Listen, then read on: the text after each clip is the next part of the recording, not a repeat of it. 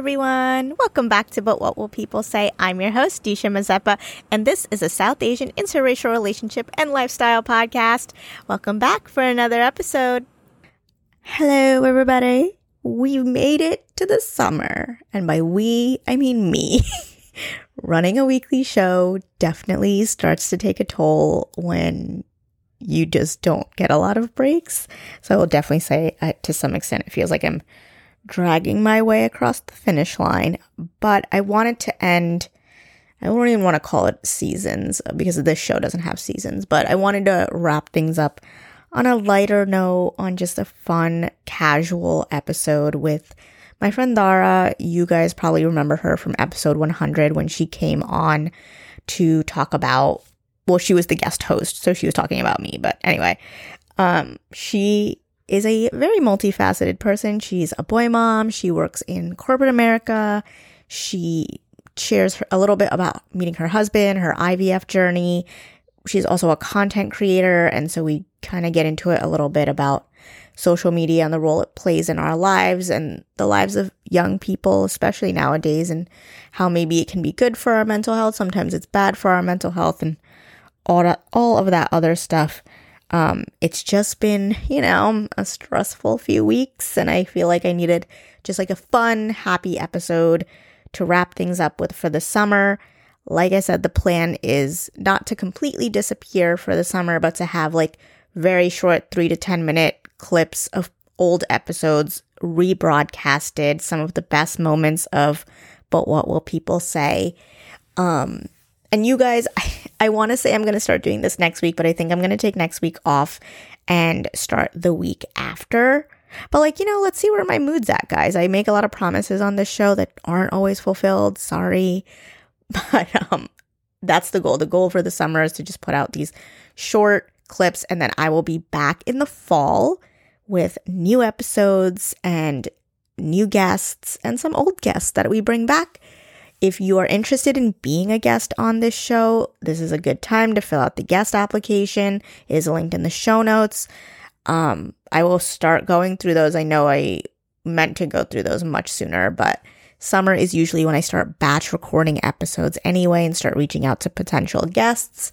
So, great time to reach out if you are interested in being on the show. But let's get to today's episode with Dara. She is an Insta friend turned real life friend, and she's an all around riot. So if you don't follow her on social, definitely do. She's good vibes all around, always keeping it real, always honest, not here to make you feel any sort of way about yourself, and just the kind of people on social you probably should be following.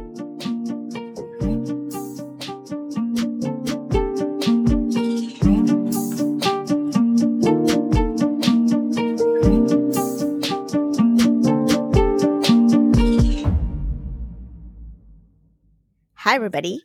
We are here with Dara. You probably remember her from a little while ago. She was the first, like, guest host of this podcast, but I figured we'd turn the tables back around so that I could talk to her and interview her because I prefer being the one asking the questions. And I was like, well, we're not just going to let her get away with asking me a bunch of questions. So, hi, Dara. Welcome back. Hey, hey, good to be back. How's it going? It's going. You know, it's weird time to be alive. This this appropriately is going to be a sort of social media focused episode, which I am actively avoiding most days because I I just don't really want to be there right now. But we're just we're taking a break but how are you? You spend a lot of time on the socials. You are also an blogger. I don't know if influencer is the word. We all hate that word, but it is the word. So tell us how that's going. Tell us about your blog.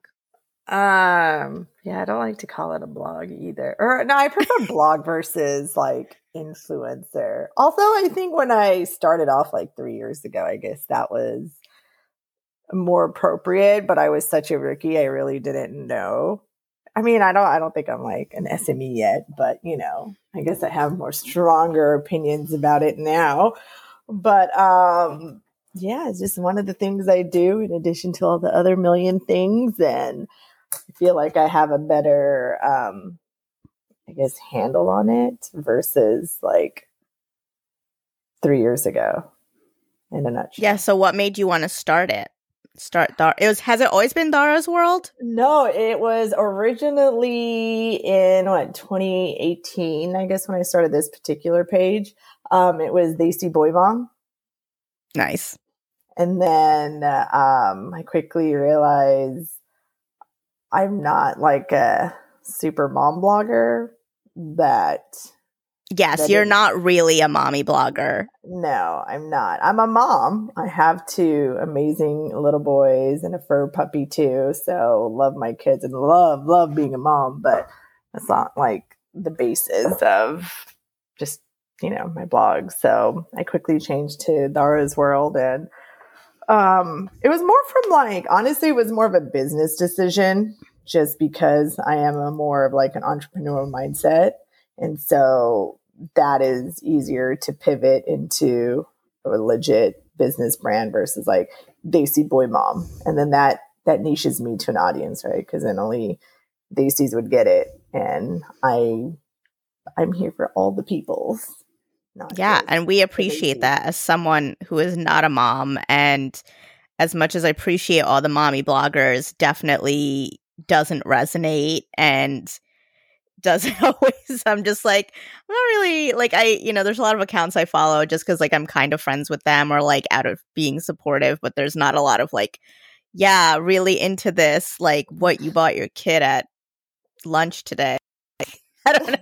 For, I don't have kids, and as much as I want to have them, um, I in my head anyway, I'm on this personal agenda to never be someone who is defined by the fact that they're a mom. And I know for moms, it's really hard to not be defined by that. But I find that at least for you, you found like a happy balance of like, actually, this is Dara's page, and like one of the things she does is she's a mom um, in particular, a boy mom. Tell us what it's like being a boy mom because it's very different than being a girl mom. We know how to Um, we know how to be girls. We don't. we do know how to be girls. I think it was actually easy for me. I grew up with boys, so like my obviously I have an older brother and majority of all my cousins that I grew up with are all boys. So I was pretty much a tomboy. As girly as I am, I pretty much a tomboy. So like football, cars, all of that. Like it was just always my thing. So I think it was just natural. Um and I mean, it's fun. I mean, I do get irritated with some of the like comments when I hear like, you know, when it comes to raising kids, like just some of the gender biases that some parents will share as far as like, oh, but I have daughters, so I have to worry about this and that. Um, but I'm like, I worry about the same things. Like, you know, I don't, I don't want my boys to feel like they can't be emotional or, you know, that they can't like the color pink or, you know, so, you know, some of those comments piss me off. I'm like, no, I worry about the same thing. I worry about the well-being of them, the protection and, you know, all the, all the things that, you know, moms worry for their daughters. Like, oh, I don't want them to be in the wrong hands with, you know, predators and this and that. I'm like, I worry about that with my boys too. It has nothing to do with being a boy or a girl, like just children, right? Yeah. So like, um, that that kind of irks me but um Do you feel like those biases are still like very prevalent as much as they were when we were younger? Because I work with kids, and maybe it's just because that's how I am and the area I live in. Like, the there's not a huge like discrepancy in the way we treat either. It's just like you're all just kids, and we're all just figuring this out.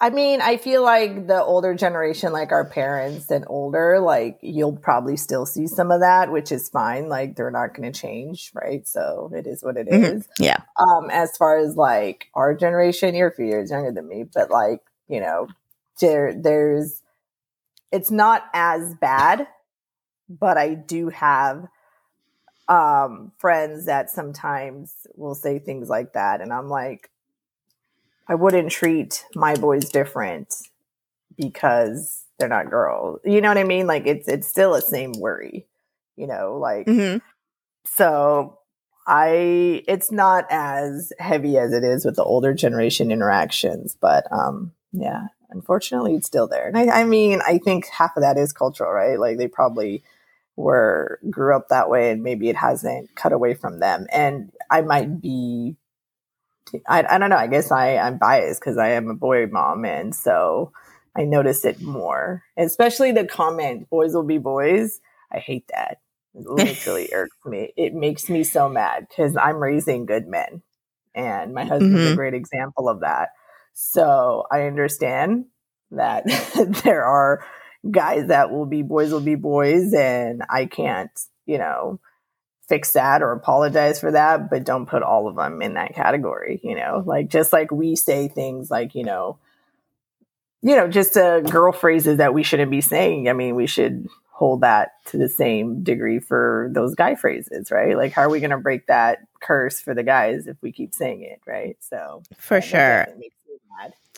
Yeah, that's an interesting phrase because it nowadays it holds so much weight. And, mm.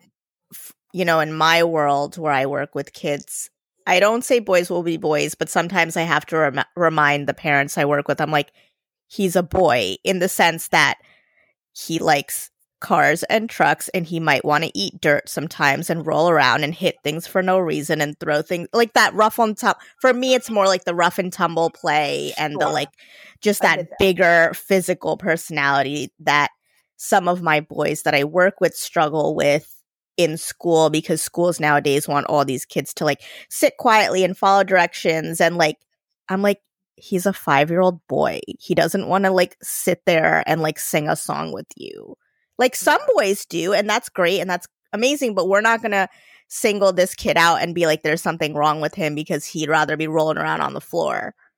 Exactly. I'm like, let him roll around on the floor. I don't give a shit. Like, is he like, who cares? But like, yeah. And you know, and this gets into a larger discussion about schools nowadays and their expectations of like four and five year olds, which as a therapist aggravate me to no end. And I will not go down that rabbit hole. We'll do but, a podcast for that. we'll do a different podcast episode about Disha's thoughts on children in school. Um, but let's backtrack a little bit. Tell us about your relationship a little bit. Tell us how you met your husband, when you got married, when you chose to have kids. Tell us the things. Tell us the things. Let's do it. All right. So it is. Uh, I guess I get hesitant. And the reason I say that maybe I'll explain afterwards. So let's just get into it. All right. So I was at my job, 24 ish, three, four, I don't know, or mid, early mid 20s.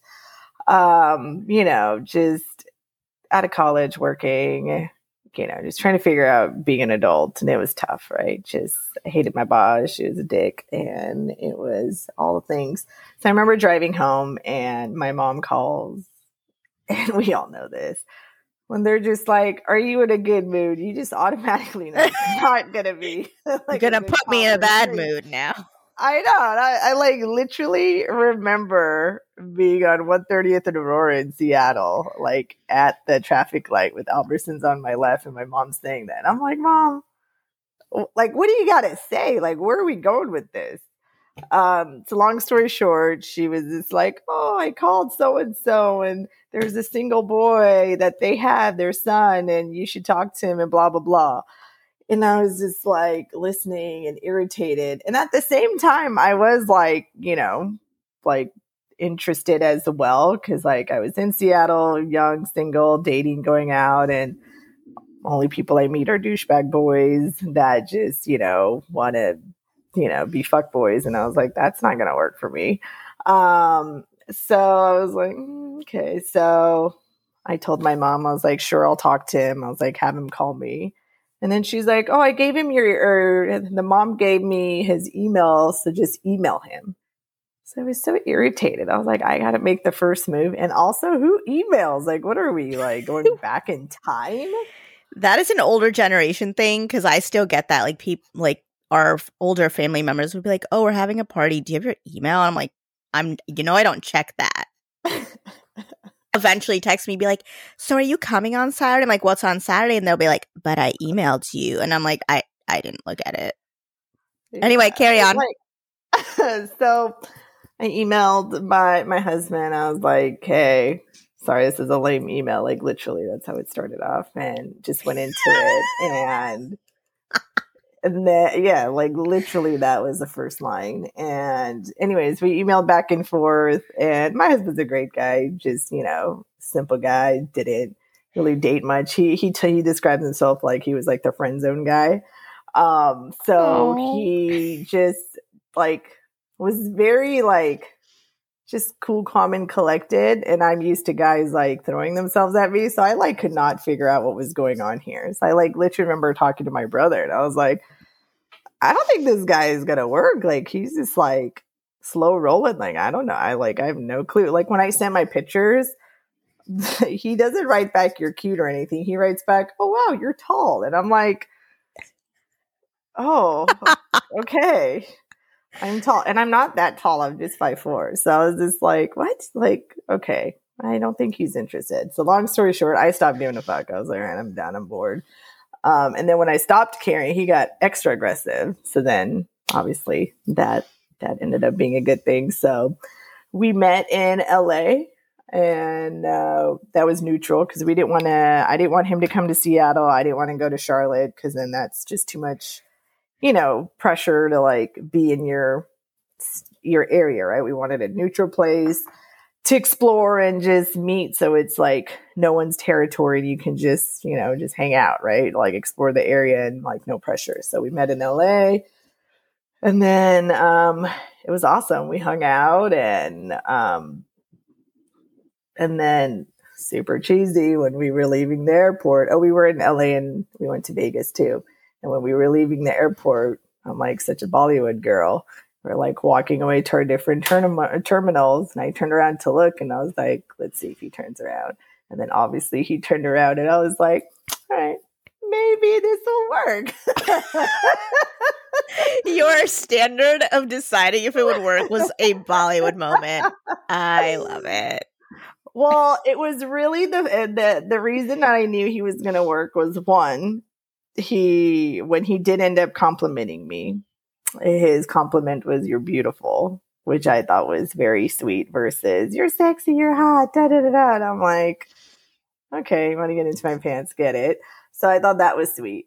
Um, and yeah, like he's just a simple guy. He like drove a Nissan Maxima, and I was like, "Word, you're not like a rich rich snob, you know, douchey guy that's like." Here's all my daughters and all my fancy things because like I, I not your vibe that's just not me like i like nice things but it's not like doesn't justify your worth to me you know yes there is also this cliche image of like the fuckboy brown guys who like yes. you drive a beamer or a mercedes yes. you like yes. dr- you shop at express you probably still wear your what was that cologne that was really popular in high school? I, I forgot. Axe body spray. Oh, there it is. Yeah, you smell like Axe body spray. And um there's a lot of hair gel happening. Yes. And he was like the complete opposite, super sweet gentleman. And I was just blown away just by that. Like just him being sweet, respectful. And it was it was just so adorable. And I just love that. Um so yeah, and then we just like we met, uh, he was in Charlotte and I was in Seattle. So we traveled back and forth. So in person, we like spent in person days were 79 days. And then we like lived together after we got married. But um, long story short, he came to Washington at one point to meet my family, and him and my dad went for a drive or something, and I didn't know. And he asked my dad if he could marry me, and then I met his parents, and then he surprised and proposed to me in April. He coordinated with my brother, and he came and asked me to get, you know, get married. And the long story short, we got married in October, and this October we're celebrating our ten years. Wow. So the one time my mom decides to set me up, I end up marrying the guy. So I guess. Ah, yeah. cute. We don't get a lot of that on this show. No. And, the, the thing was like when the parents set us up, or like when my mom was just like, "Oh, you should talk to this guy." She was. She knew I was so irritated. She never once asked me about it afterwards. So when like five months later, I was like, oh, that guy I was talking to, he's going to come visit. She was just like, oh my goodness, let's go, you know? So um, I did appreciate my parents like not being like annoying about it, but it was more like, let us just, you know, let me just show you this guy. So it worked so out. you said you guys moved in together. Did you move in together before you got married? No, that was one thing I promised my dad. So my dad okay. like will not ask me a lot of things. Like I was I didn't grow up traditional in the sense that I had to go to college from home or any of that. Like I left. I left at 18, never came back. Um so I was very lucky cuz even though I had a brother, I wasn't like treated different. So like some of the conversations that I had with my South Asian girlfriends, like I actually can't relate cuz I'm like eh, mm-hmm. I I didn't grow up that way. Um I was very lucky. My parents are mad chill. Um, so that but that was his only ask. He was just like at one point he was just like just don't move in with the guy. Just keep that sacred and you know, when you get married, that should be when you live with the guy. And I was like, you know what? I can respect that. Like in my whole life, you don't really ask for much when it comes to that. I'll give you that, dad. So yeah, we didn't live together until we got married, but um had he not said that, would I have been open to it? Hell yeah. But yeah, I was going to give that to my dad. I appreciated him, like, you know, his, his two cents that he threw in. I was like, okay, I can listen. Yeah. Well, it's interesting you say that, that you had like really chill parents who weren't super pushy. And then, so when they did make requests, you were more willing to like acknowledge it and you didn't feel like you were being forced to do anything. Mm-hmm. Whereas I feel like you, you know, the girlfriends you had, or at least the people I know who had really conservative parents who were constantly forcing their own wants on their children, were more likely to end up with, you know, kids like me who just were like, you know what, I'm gonna do whatever I want. And because it like every nothing they asked of me was a request. Everything was this is what you're gonna do, this is how you're gonna do it, this is how you're gonna live your life. And so they end up having a kid who upends everything. Whereas when you have a relationship with your kids where you can like treat them as independent people who can make their own decisions and like not always have to do exactly what you want and I guess be the quote unquote chill parent. Like yeah. you now have a daughter who is at least willing to acknowledge your own wants and needs without feeling like you are forcing them to do something. Absolutely. And sometimes I think parents could learn from that, you know, maybe.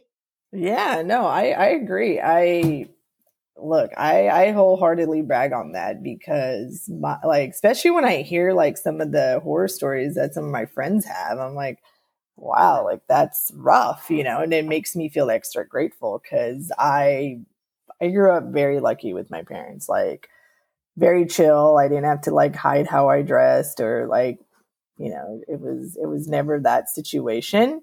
Um, and you know they they were always open. They always said if you ever get into any trouble like call us tell us like we'll fix it you know? But like don't hide and don't feel like you need to like you know get lost. So i always appreciated that. Um so yeah very very lucky. And, and that that set me up as the parents i want to be right? Like it's the same things that i teach my boys. Like you know if they're up to something granted they're like five and four so there's not much they're up to but um, you know we have the same conversation like hey if you ever mess up like tell us you know if you lied tell us like you know we'll we'll figure it out together and we'll explain the right and wrong. Yeah. That makes sense. And then the other end of the spectrum is my parents and they ended up with the girl who wouldn't entertain a single request ever made by them ever in their lives. So I'm just saying, I feel like parents could learn a little something instead of like acting like eh, because what I found growing up was my parents, like so many typical brown parents, were always like, What will people say? Hence the name of this podcast, because I heard it so many times. They were so focused, like, this is not how Indian girls act. This is not what Indian parents do. This is how Indian families do things.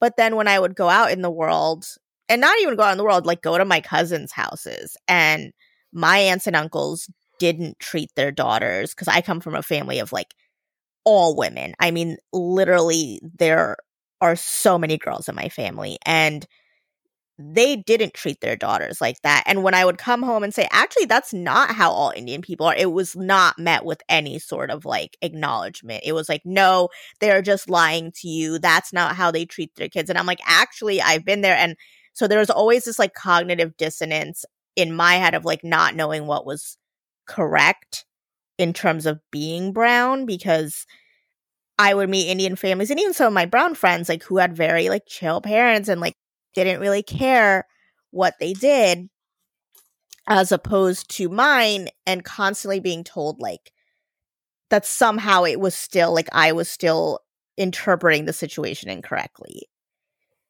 And there is still a lot of like resentment there of even just like how to get dressed, like being told I could wear this and couldn't wear that. And then I would go to the party and all my cousins or all the brown kids actually wore whatever the fuck they wanted and nobody cares. And I would be literally berated. And so it's at like, you know, hindsight 2020, you see skewed like our parents' generation was in the way they interpret things. Cause to one extent, there are the families who chose, like mine, to be trapped by what other people will say. And then the other families who were like keeping up appearances, where it's like, okay, we'll like pretend to be like this, but really at home, we're, you know, we treat our daughters this way. We let our kids do whatever they want. We don't have all these strict rules, but like we'll pretend like we do to make your parents and other more conservative families feel like, oh, yeah, yeah, we're all doing that. We're, we're all like that too, you know? Yeah, no, totally. And I mean, I think my parents still had that in their head, like what would people think and say. Um, but they were very open to, you know, getting away from that. And I think my brother and I were big, you know, advocates of like, who gives a fuck? Like, they're not paying our bills. Like, let's live our life our way. So it was, it was a lot of like them learning and listening to us and being open to that. Um, in some regards, obviously they still got trapped into that, but I would say across the board compared to most South Asian parents like that I knew. Um, mine were definitely the more like cooler ones that weren't like high strung and caught up in that. So for sure. It yeah, it's a thing. yeah. But moving on, you do have two little boys and you share pretty publicly about your IVF journey. So tell us like what led to that decision and a little bit of what that was like going through. Yeah, so my older one is an IVF baby, and my younger one is my less than 3% chance I would only have him through IVF, so that's not true. Um, a lot of misconceptions with IVF, right? Like you're basically like a hundred. That's why you do it. Not true. I was actually mid mid twenties when I went through it.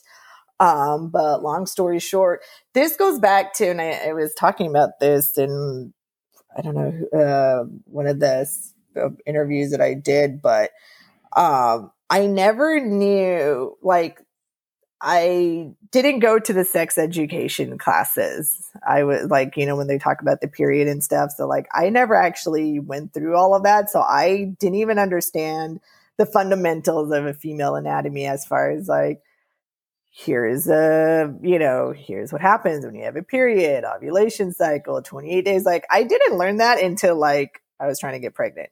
Um so long story short i have pcos endometriosis. Again i didn't understand the impacts of that. So far as i'm concerned like you know i should be able to have a kid but like as you know we started down that journey nine months later nothing was happening and then we went to the OB and ran tests and, you know, anything and everything was wrong, um, is when I learned that. And at first it was, it was a lot of just like a lot of information. Cause like I said, I wasn't educated in that area. So I didn't understand, you know, all the things that sounds really horrible, but I, I laugh with my girlfriends now, not then. Um, but I was just like, dang, if my chances were to con- uh, conceive were less than 3%, life would have been a little different back in college. But yeah, like, like I did not know that. Um, just keeping it real. Um, but uh, no, I, like I said, endometriosis, PCOS, I had polyps in my uterus. I had hormonal imbalance. I had an acute shape uterus. I couldn't even like literally grow a baby in there. Like you name it, it happened. And it was a lot to digest, a lot. And it had a lot to do with that time and place in my life. Um, and that's a whole nother segment. But um, we went to a fertility doctor and they're like, you know, your chances of conceiving naturally are less than 3%. So I was like, let's do this. My husband was like, say what? So, you know, we had to get to that understanding to do it because he was kind of like, oh, like we're going to have to go down this route. Um, but so I gave him a space. I wanted it to be a mutual decision, right? Because last thing I want is to have a child this way and then him have resentment because then that's that's not going to be good for any of us.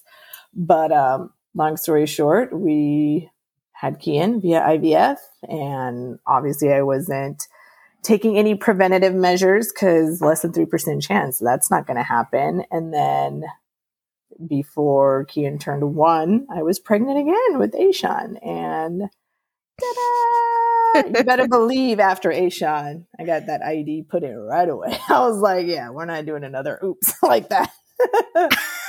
um, so yeah, one IVF and one, I guess, naturally conceived. But it was something at, during the time when I was going through it, which wasn't very long ago, but it seems like it.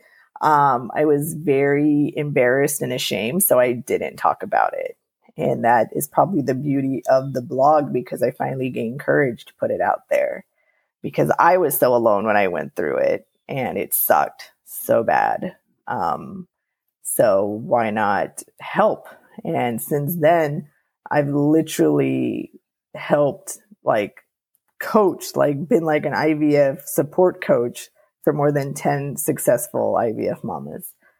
So that's from awesome. their start to, you know, them giving their babies um, birth. So it's, it's, that's probably a good thing that social media led me to because it was a dark time. It was a very dark time for me.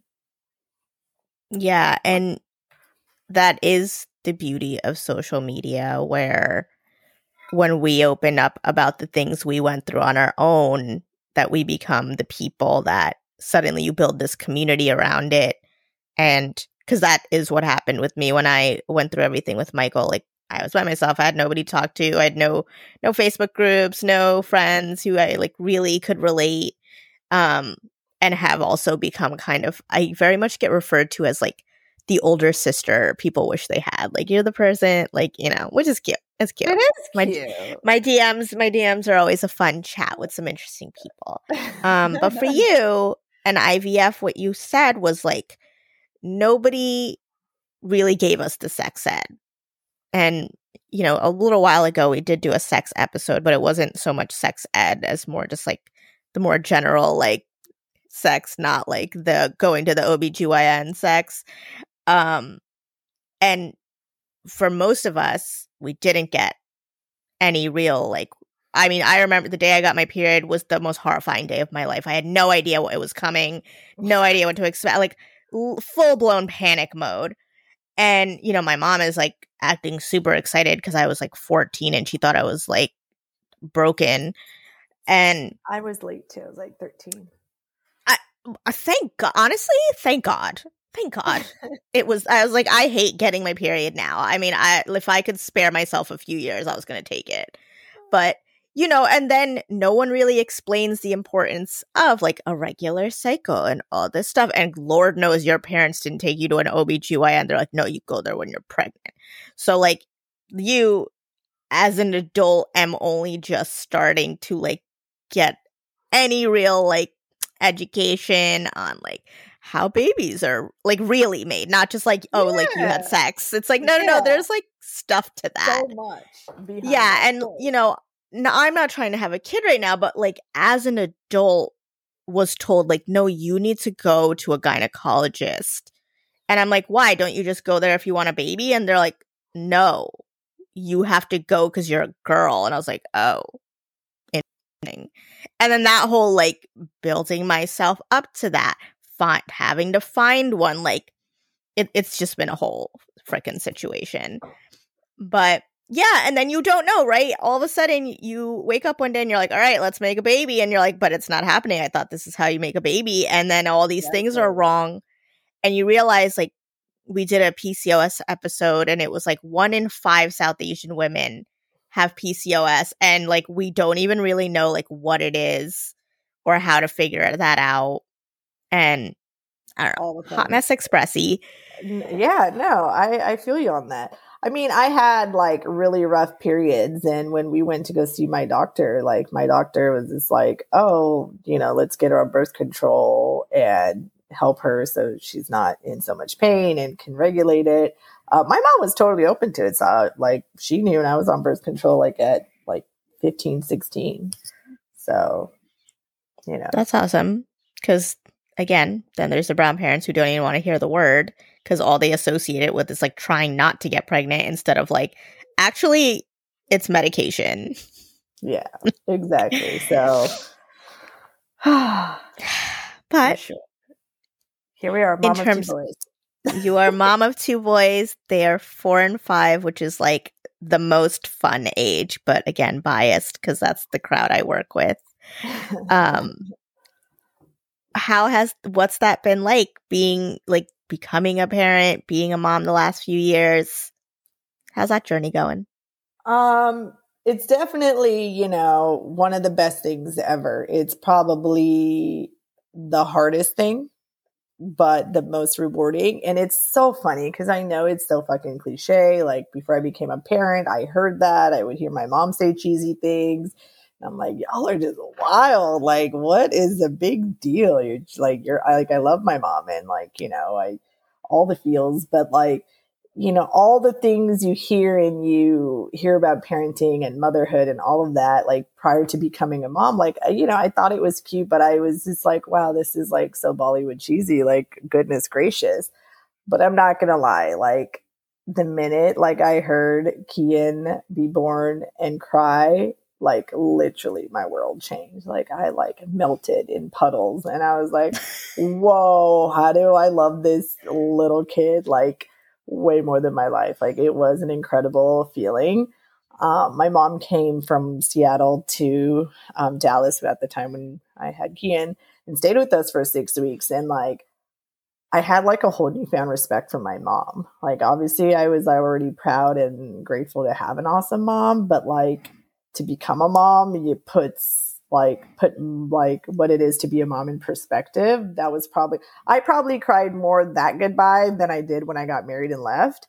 Like I was like just heartbroken. I was like, oh shit. And also mom, whatever I did as a teenager, like my bad. like woo. But um no, it's it's literally the most incredible journey ever. And you know, like I said, I don't want motherhood to define who I am as an individual, which is very big focus on my like blog. Like I don't want people to come to my page because I'm a mom. I want them to come to my page because of me and the various roles of my life, not just the focal point of motherhood. Um, and, and I say that more so because like in my definition, who you are is the basis of all the various roles you will serve in your life. Um, so that was key important thing to me. But as far as like being a mom, like that's literally like I will drop anything and anyone for my kids. Like that is like so true. Like the whole mama bear concept, like that is like legit. Like I can keep my cool and patience for a lot of bullshit, but like the minute it like comes remotely to my kids, all gloves are off. Like I will like go ham. Like you don't mess with my kids in any regards. Like I go from the sweetest to like nope. But um it is it's an emotional thing. Like I'm pretty tough. But when it comes to my kids, I can like puddle up really quick. Like Kian's birthday's in like literally 10 days. In 10 days and the anxiety is high. Like I love birthdays, but like my kids' birthdays are like very hard for me to digest. I get like so choked up. I'm like, oh man, they're getting bigger. Um, but it's literally like the best thing. And I think becoming a mom puts for me put a lot of things in perspective of what is important and why we do what we do. Um, you know, and even especially things around the world that you see, right? Like, I'm not gonna lie, it's probably one of the like very guilty. One of the persons that probably didn't pay attention to all the world happenings because, you know, I like it didn't directly impact me, right? Mm-hmm. But like now, knowing that I like gave birth to two children that are living in this world, and even though it may not directly impact them, just like mere thought that it could one day makes me pay attention to every fucking detail out there. And I want to know about it and I want to do what I can to protect not just my kids, but all the children. So it, it's just like a different thing that takes over. Um, but my proudest role ever, I will say, is to be a mama. That's sweet. Yeah, mom being a mom is one of those things that as a woman like one day like might be, maybe not, right? Nowadays we've got a lot more other roles we can fill and take up sure, our absolutely. time with, but even then I think there is something to be said about being a mom because right now there is this I think it's slowly changing, but this image of like being a woman and having it all. And it's like, actually, like as I get older, and I was always that kid, it's like, we're going to have it all. We're going to do like the badass things with like the business and the career. And then we're going to be like cool mom and like the whole thing. And the older I get, the more and more people I know who have kids and that are also bad bitches in their own right but at the end of the day, they have all said they're what you said. They're at the end of the day, it will always be about being a mom. They're like, I will drop anything and anyone for my kids. And that includes even their babies they birth beforehand, whether that's their business or their brand or their career. They're mm-hmm. like, you have kids and none of it matters. And I even caught myself saying that, like, you know, been married a few years. We've definitely talked about one day having kids and the conversation of like raising them. And I was the first one to be like, listen, if we have kids, and because I work with them, and part of my brain is I specialize in pediatrics, me not hanging out with my kids and giving them the best childhood would be like us taking our car to a mechanic while your dad owns an auto body shop. Like, this is what I do. This is my bread and butter is kids. And I work with them because I love hanging out with them. And they're not even mine. Okay. I like hanging out with them and they're not even mine. And I'm still so like protective of the kids I work with. And I'm still very like seeing the world we live in. And sometimes that ends up coming into my sessions and just being like, no, we don't. Like you, this is our like little happy place here. And, you know, I said, I was like, honestly, like, if we had kids, like, I would want at least the first few years when they're still kind of babies and toddlers and like the also just knowing how fundamental those years are. I'm like, I don't give a shit about my career.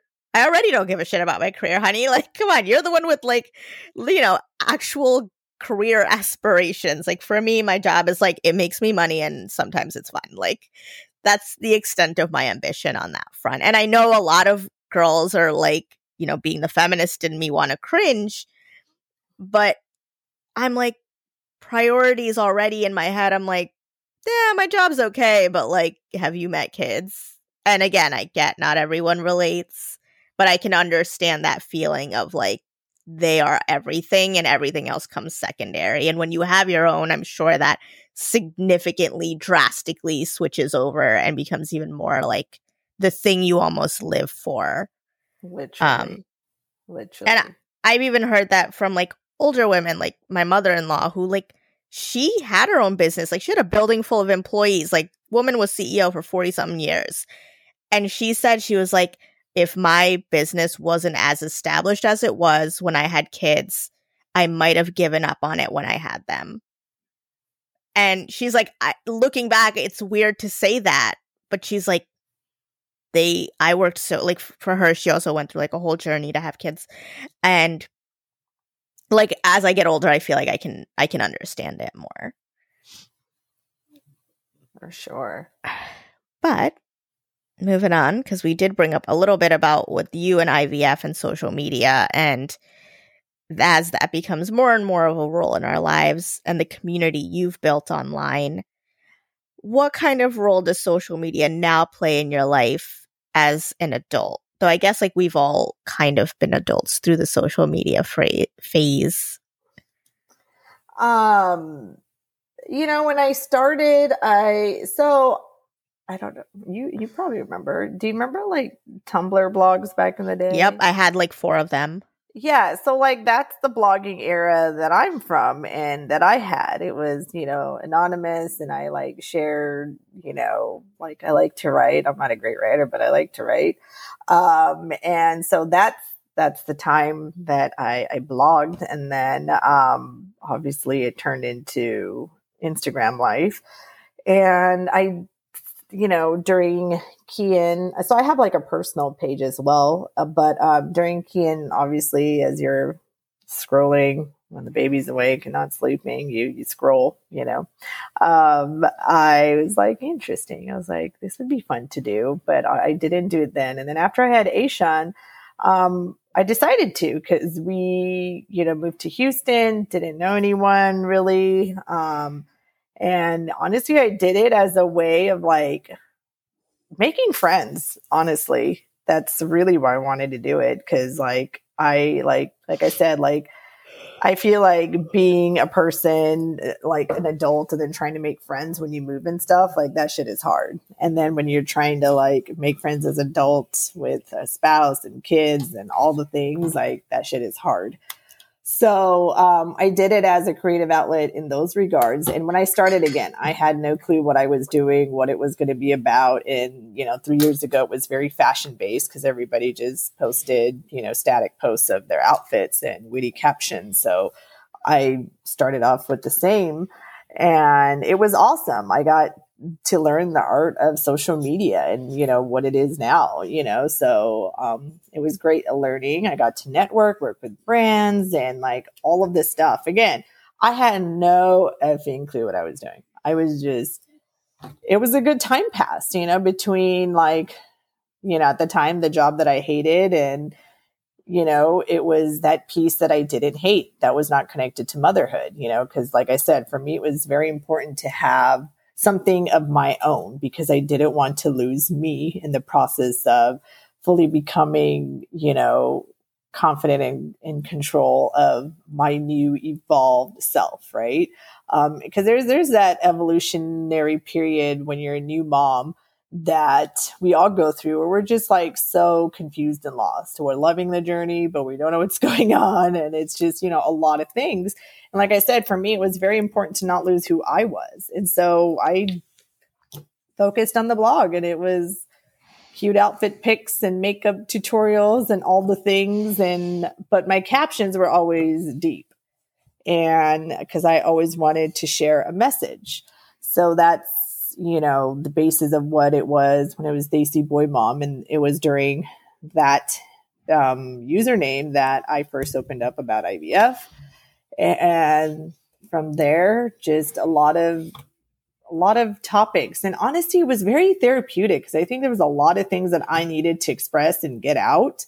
And it was a great way to do it. It was like a virtual diary that if you followed me, you got to know and learn about my life, right? Because I talked about IVF, I talked about, you know, my my skin. I have had really bad severe acne, so just a lot of body image things and all the good stuff. Um, so it just kind of evolved, and I think now I really like to talk about mindset and blocking out the noise and just doing the damn thing and living your life. And that looks and feels different. So that's the main message at this point that I like to share. Be authentically you.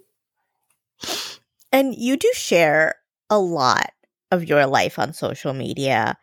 And obviously, it's not all of it, right? It's just a picture and a caption and whatever few minutes of stories we get. Um, but to to an extent, it is a lot more than most people who don't consider themselves like quote unquote bloggers would share. How do you block out all the noise? There's a lot of noise. There's a lot of noise. I actually feel like since I came back in January, I don't share much more. So I find that interesting that you said that. I think prior, because I took a break. I don't know if you remember. Yes, I, was, I did. I, was like, I noticed. Completely off the grid. Like I deleted the app. Well, I didn't delete the app. I got a new phone and I don't know my password. So everything was deleted. And I just did it turn it on and I was and I and it was the same time where I started my new job and like I was just so busy loving it and like my son started kindergarten then I was literally so preoccupied with work and just in, enjoying the normalcy of you know coming close to an endemic life that I didn't notice and the only time that I noticed that I wasn't on it was when people are like are you okay? And it was an Instagram friend. And I'm like, oh my God, what happened? Like, that was me. I was like, are you okay? I literally texted you. I was like, um, so yeah, yeah, right that, there. That, was the only time when I was just like, oh shit, yeah, you're right. Um, and I and so I was off completely, like completely, because some people are like, oh, I'm off, but then they still consume. Like, no, I was like legit off. Like, I had no clue what was going on. Um, and for six months and I came back only because like my husband, like, you know, I'm a director of human resources for a startup tech company. So obviously I do a lot of people coaching and all of that at work as well. He'll hear me on my calls and he's just like, I could listen to you all day. He's just like the way you get people inspired and hyped. He's just like, that was that was the point of your page. He's like, don't you think your people deserve to have that back? And I was like, damn, why do you gotta say The people that? need you, Thara. I was like, ah. So I was like, true. Um, and I mean, it is fun, and that that's a part of it that I like. So I came back, and to answer your question, I definitely toned it back more. So besides like quotes, and if I feel like sharing or talking, I talk. Otherwise, I don't know if you notice, I usually fall off once I get to work and then you won't see anything on mm-hmm. my stories until the next day. And so to answer your question, how do you block out the noise? I don't feel obligated to share anymore.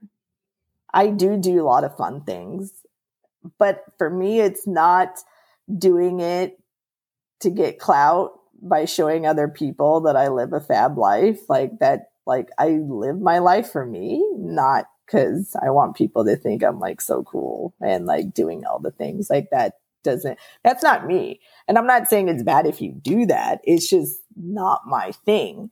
And, you know, when I talk to other moms that are on socials, you know, one of the things we all talk about that we all struggle with is the balancing being a creator and being present with our children. So like for me, it was a very conscious thing that if I'm sharing, then it can't be impacting my mothering, right? Like I want to be able to make sure I'm there and focus and enjoying my my children and my family. Um, so I don't know. I I took the pressure off. Like before, I felt very obligated to share every day, to to talk about things, to to post million times on stories and this and that. Like I really felt that burden that I needed to to make it or be something and then I just stopped giving a fuck and now I post when I want to if I want to um, I know reels are a thing and I'm just a classic IG girl. I still love my static posts. So I still do them. Does it get traction? No. I, like I said, it has become such a therapeutic space because like I get to express and, you know, like just dump my thoughts and words. And if it can help someone, which every time I get a DM saying that I needed this, then I made it. And that's how I, that's how I feel rewarded that somebody can feel something from it. But as far as like the noise, you got to block, mute, delete bullshit accounts that don't like, that don't like bring value to your life and it's natural. We're all going to have those accounts, right? Like I, there, I can't imagine one person saying, "No, I like all of them." No, that's a lie. You, there's some accounts that irk you. We all have them. Um, Indeed. So don't follow them. Um, and if you, for whatever reason, need to, then mute them. or block them. Like it's not that serious. So. Yeah, and you know, to some extent, keeping in mind neither of us is trying to be an influencer. So there's no. the complete that you know because you, you know who those people are right? You know who they are because they are doing all the things right? They are constantly sharing their two cents that nobody asked for. That i do that sometimes too i know. Um, they're constantly posting they're constantly doing what everyone else is doing to get clout. They're doing whatever they have to do to get as many likes and follows and the whole thing.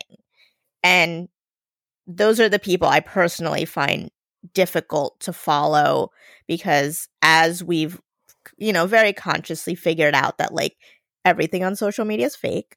And if you, and not saying all influencers are fake, but it definitely comes across. It's hard not to when you put out this much content. Um, and to an extent, why I still kind of call you an influencer, not in that sense.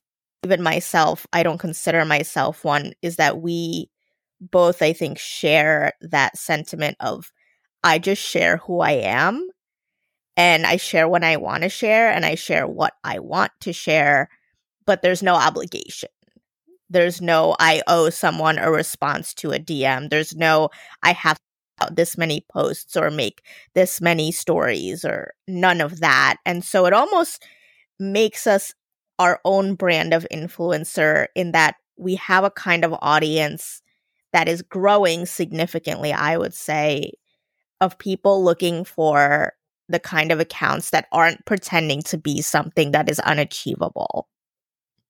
Yes, if that makes it, sense. No, that that's one thousand percent true, and and it's funny because like when I have my moments of frustration when it comes to it, which is very minimal um, over the year, it's that's exactly the point. I'm like, why can't we normalize normal lives? Like, why are we giving praise and attention to unrealistic 1% lifestyles? Like, we're, those are cool. Don't get me wrong. Even I get intrigued and I'm just like, ooh, you're on a jet. Ooh, you're doing all the things, mm-hmm. you know? But, and, and totally attainable by no means. I'm not saying, you know, you, you can't get there, but like, let's normalize like normal lives, like the normal person doing the normal hustle and sharing normal, um, you know, situations and stuff like that. Like, why are we aspiring to showcase this flawless life that is very rarely lived by the majority, you know, and that's what impacts. And that, those are the things that people are like, oh my gosh, I'm not good enough because, you know, my lunchbox didn't look like that you know like a bento box yeah, with mine, like heart shaped sandwiches mine girl mine will never look like that and even if i tried but my son is very basic we we pack the same three sandwiches every day you know but um again no shame but when i when i hear people saying oh my god sometimes i just hate it because x y and z in my head i'm like why are you following them Mm-hmm. Then follow me because I'm a normal person, and you better believe my fruit is not looking like a star. It is just the fruit in that lunchbox, you know, like that I may or may not have peeled. Like, yeah, exactly. Whatever. So it's you know sometimes it it blows my mind because when I when I hear the consumers critique and feel bad and like all of that, I'm like, one, it's your choice to follow who you follow. No one went and pressed all the blue icons on your phone. Two, if it gets to you that much, why are you even on the app? Because if you're like, because we're addicted. Like, you know, it's funny because me and my sister in law constantly talk about how we're just like going to disappear off of it because, like, sometimes I'm just like, why? Why am I even on here? But then it's like moments like this, right? Where like you actually make genuine connections and you're like, this is why I come back.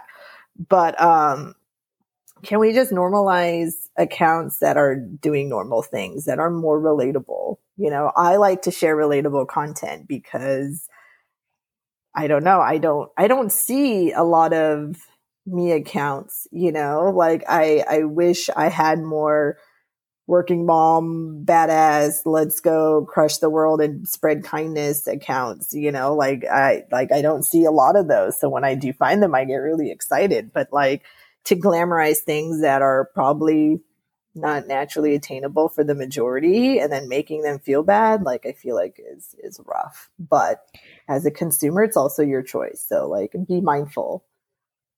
Yeah being a conscious consumer of content has always been a big push for me and that's you know it's the connections with people like you that keep me on these platforms but like you every other day i'm like i'm just gonna stop one day one day it's just not gonna be there it, um, it, really is. I really feel like one day I'm just gonna fall off, and this time it won't be like, you know, I'm gonna just deactivate, like, like literally just delete.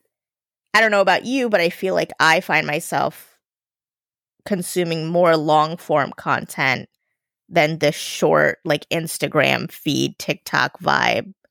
Yeah, I think it's, I think it's changed in the three years that I've been on you know been a creator i feel like it has changed. And i think the reason for me now you know always contemplating should i stay should i not stay is because of the value add you know? Like i like to consume things that inspire me motivate me something that i can learn from you know um so i like at the end of the day for me i have a lot of things that i want to do in my life um and I think when I get super busy and caught up in it is probably when I'll fall off again. And I have like a very big itch to fall off recently. Um, For sure. Yeah, there's a occasionally it starts to feel like an obligation. And like you said, I think we talked about this when you were on for the 100th episode that like you have to define like what purpose social media is serving for you. Are you trying to be the influencer? Are you doing it for your business? Are you doing it for your podcast? Are you just doing it for fun? All of that really impacts the way, the role that it plays in your life because you forget, like you said, like creating content takes time. And if you're running late to get out the door, like to pause and like take the pic and find the filter and get the caption, like that takes time. And yes. like you, I very much back post. I rarely post immediately or while I'm doing things. Yes. It's a lot of like, I personally really enjoy taking pictures. I love like getting a good angle and finding good lighting and like trying right. to get a more unique shot. I love doing that stuff. And I love the very fun filters Instagram has where it can add things like frames and, you know, lighting, whatever. So I love, I love doing all of that, but it very much is like when I'm sitting around not doing anything. Exactly. Not when I'm like actually out with my friends. And I've actually made a pretty good point of like, I don't share too much of like when I'm with people or when I'm with my husband or doing life, I'm not on social. I very frequently will leave my phone at home and because I'm like, if you need to find me and you're important enough in my life, you'll find a way to find me. You know, you have my husband's number. You probably have my friends' numbers. Like, if you need me, you'll find me. And everybody else is probably just not that important that you were going to miss me for a couple hours if I wasn't, mm. didn't have my phone those moments of pause in our lives that we have started to fill with scrolling lately i've been trying a lot harder to bring back because i feel like that's where my ideas come from if that makes sense. No i think that's absolutely and i feel like that will also help with your productivity right? Because you know a lot of people are like I have a laundry list of X, Y, and Z. And in my head, I'm like, okay, well, then don't scroll. Don't scroll. Yeah, just go, do it. Go, do the things. Go, go, do your list, right? And and I'm guilty of it. I'm so guilty of it. Like yesterday, I got home and it was it was a long day at work, and I had a few things that I needed to finish gardening, and I sat down, and out my window I can see the plants that I needed to garden, and I was about to grab my phone, and I didn't. And I was just like, you are about to sit and scroll and you've been bitching about it, you need to go plant those things, go plant them. And so that's what I did. And then next thing you know, you know, I mean, my kids are just outside hanging out and like, I ding it to my phone all Yeah. day and that was fine. And it was the best evening. So, you know, it, it helps you get things done and just enjoy and feel all the feels. I feel like sometimes we're suppressing our thoughts and emotions because we're just like doing the thing and then scrolling and then we don't even know what you know we're not digesting all the happenings of our lives. And then that that can also impact your scroll right? Because you could have been in a bad mood because of something else gone on social started scrolling get triggered and then ne- next thing you know you're like fuck social media fuck that i can't Yeah. get it out when it when it may not even be connected maybe you need to disconnect to connect all your dots and then go back to it right um Yeah. so it's you know just like i said it I do feel social media is a really beautiful thing. I honestly, truly, with my whole gut, I do believe that. It is, you know, just being a businesswoman, it is the next wave of marketing. It's how you get out there, how you do the thing and sell your business, product, brand, personal brand, whatever it is. It is definitely the way. But you have to know your why, set the boundaries, and operate accordingly. If you're just obsessively doing it, out of willy nilliness, that's when I feel like toxic behavior and impact can happen.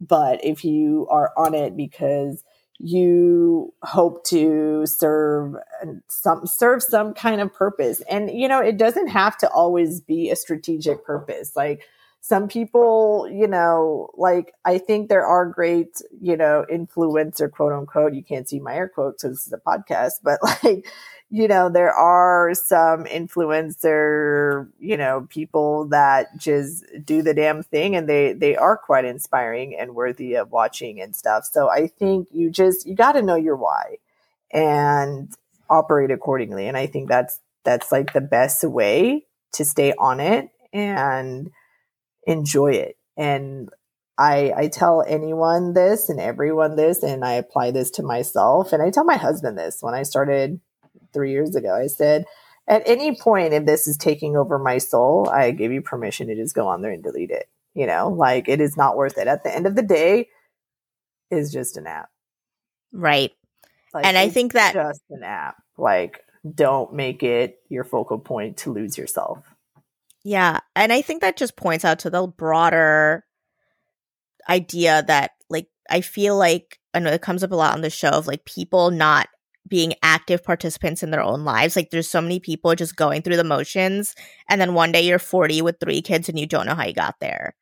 And I think social media is adding to that, like almost unconscious living of just like we're scrolling, we're working, we're Netflixing, we're eating, we're sleeping, we're scroll. Like you just do it and you do it, and like there's so few people I know that are actively being participants in their own lives and making the decisions to create the life that they want that are actively conscious of why they do like you said knowing your why why are you doing the things that you're doing? Why are you scrolling? Why are you following this account? Why are you at this job? All of that most people don't even have answers for it. they're just like well that's what you're supposed to do. It's like why But do you it- have kids? And like they don't know they they they don't know and like i feel that people are afraid to make their platform their own Yeah. like their their definition is oh but if you don't have 10k and if you don't have a verified or a brand deal then then you are not successful i think how people Yeah. are defining what success is on socials is also psyching them out like shit, Mhm. I've been doing it for three years. Your girl hasn't made 10k, but I'm still thriving. Like I do what I do, got to do. Like Yeah. you know, it's like you you got to get what you want out of it, right? Like, I mean, for me, I stick around. I don't know if I will, but it, when I'm on it, I'm sticking around. It's you know, like I said, I love to help people. You know, challenge themselves to do the thing that they feel like they can't do because there is truly nothing we can't do, right? It's all in our head. And I Exactly. feel that we are the only peoples holding ourselves back. So I like to share that. That is, that's like my main thing is mindset tips. Like I love telling people, get out of your own head and go do the damn thing. Wear Yeah. the damn shirt. Go apply for that job. Go fucking create your goddamn account. Go do the damn thing. Like that, that is, that is my aspiration. And that is what I hope people get from my page is to quit hiding who they want to be and just be you, you know, and like, don't be afraid to be that person. You know, I, I hope to fill out stadiums one day and give you know, motivational speeches and I hope to do a TED talk one day and write a book and all the things. So I use this as like a platform to practice and pivot and perfect my skills and, you know, establish my name and brand. And, and that's why I do it, you know, and that, that has become more of my focal point, which is why I have evolved and felt more of my own in it and can separate the noise. Whereas before, I thought I had to be a fashion blogger and talk about my kids and my bento boxes and you know all, all the things that that that didn't make sense for me. I'm not saying that it doesn't make sense. It did not make sense for me, but when I didn't feel joy in uh, being on the platform, it's because I was trying to be someone that I wasn't. But the way that it was portrayed, I felt like I had to. And then when it clicked one day that no, do what you got to do. And when I started doing it my way, it became a lot more fun and it became more manageable. And uh, your screen time goes down tremendously because you don't yeah. feel an addiction to f- be on it and like, you know, do all the yeah. things, you know? So, and does that resonate with everyone? Probably not. I think since I became more comfortable in what I want to share, my engagement has dropped a million folds but it it's fine because I hope to attract the people that it resonates with, which means that whoever followed me originally liked the the stuff that I was sharing, but it didn't make sense. Um, but I was figuring it out, so I give myself permission to just let it be, and hopefully, who resonates with my message will find me, and that's that's what you do.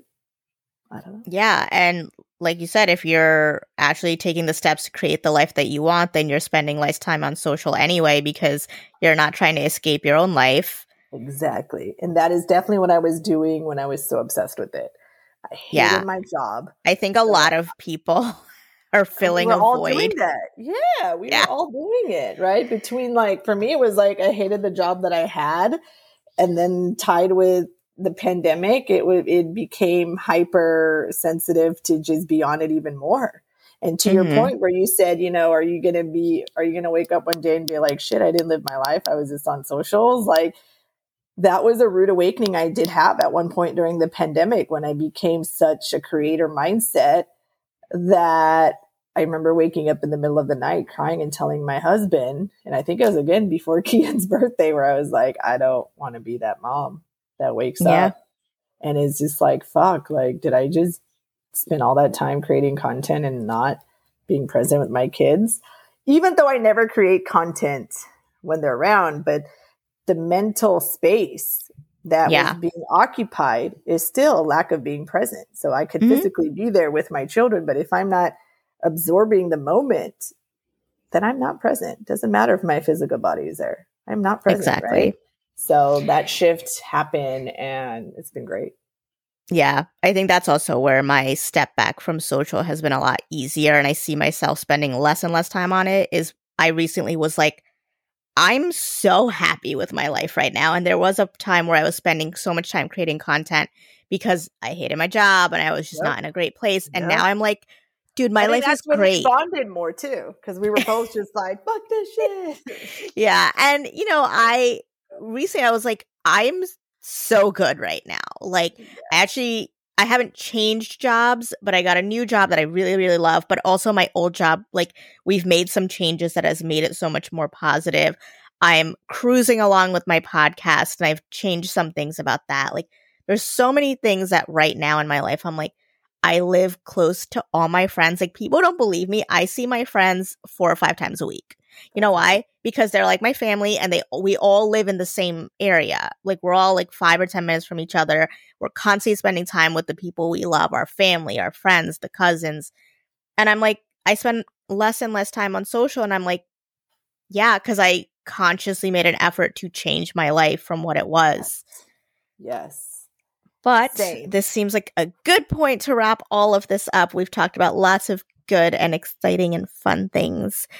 And I think lots of people will appreciate listening to it. If people wanted to find you online, where could they find you?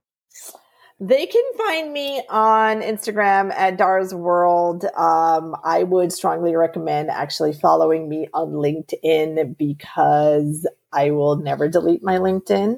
Um, I'm a, I'm You're the career. only person I know who uses that.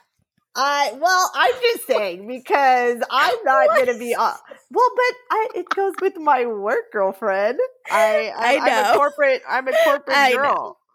So are, I, I put top blast. uh, yes, you little health girl. We're we're different vibes. It's funny because we could totally do a se- uh, session on that. Well, I have obviously lots of cousins in the medical field, and I'll always like. I was talking to one of my cousins off topic before I wrap up, and I was like, what do I say? Like, I, I don't say, how was your day at the office? I was like, what do I, how do I ask you how your How did shit like? hit the fan today? how many times did shit hit the fan? Did you get to pee today? Did you make it to the bathroom? Did they book uh, a meeting in your lunch or did you have to see a patient instead so you ate a granola bar? That's what you can oh, ask them. That well, noted. Noted. um yes, I will never delete my LinkedIn because corporate life is my jam. Um, so I'm on Dar's World until I decided decided to take a break or delete it. So if not, you can ask Disha where I'm at. Yeah, you but, can text um, me, message me, I'll tell you. Yeah, you could tell you could find out from her if I'm alive or not. But um yeah, on socials, here it is. Spread love and kindness and relatable stuff. Awesome sauce. Stuff. Thanks Beautiful, me, my friend.